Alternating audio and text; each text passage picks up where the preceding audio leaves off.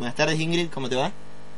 ¿Qué tal? ¿Cómo les va? Buenas tardes. Estás hablando con Federico y con Joaquín de Cadáver Exquisito en la radio de la Facultad de Derecho y Ciencias Sociales de la Universidad del Comahue. Gracias antes que nada por comunicarte con nosotros. Bueno, no, gracias a ustedes por comunicarse conmigo. En principio, Ingrid, ¿qué te motivó o qué les motivó a quienes impulsaron esta campaña para el 3 de junio?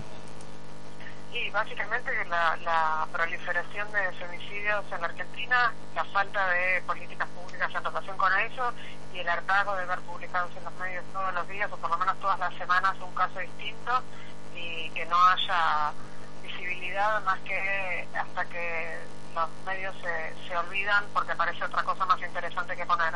Claro, hasta que se va de agenda tal vez. Entonces, nada, la iniciativa tiene que ver con esto, con visibilizar, con que entre en la agenda no solamente de los medios, sino de los políticos, de los dirigentes, de los candidatos, del Estado, ¿no? Fue una situación, me presumo, bastante espontánea, ¿no? Por lo menos insisto en el origen de esta convocatoria, surgió a través de Twitter. Absolutamente espontánea, de una charla informal entre colegas en Twitter, y bueno, surgió y ahora crece y está absolutamente fuera de, ya se nos escapó de las manos, digamos, ya no nos pertenece, por suerte. Ya las trasciende a ustedes. ¿Querés mencionar a alguno de tus colegas que participaron con vos de esta iniciativa? Sí, claro, es un grupo que se integró por Florencia Etcheves, por Hinde Pomeraniec, Soledad Vallejos, Micaela Libson, Valeria San Pedro, Gabriela Barcaglione, Ana Correa, creo que por ahí más o menos me quedo. ¿La fecha tiene algún interés en particular o también surgió espontáneamente? Bueno, fue totalmente aluvional. ¿Qué día le ponemos? ¿Vamos primera semana de junio? Sí, bueno, miércoles dale. Así fue, más o menos. Y salió el diálogo en relación con la fecha. Claro. Y estamos viendo, bueno, que además de ser a Plaza de Congreso, en Buenos Aires se va a replicar en diferentes lugares del país como Salta, Córdoba, Neuquén y otras ciudades importantes de todo el país. Sí. En La Pampa, en Rosario, en Córdoba, en Río Grande, en Mendoza, bueno, un montón de ciudades que también, Mar del Plata, Tandil, nos trasciende completamente, digamos. Surgió también de manera espontánea, replicando la iniciativa que tuvimos acá en la ciudad de Buenos Aires.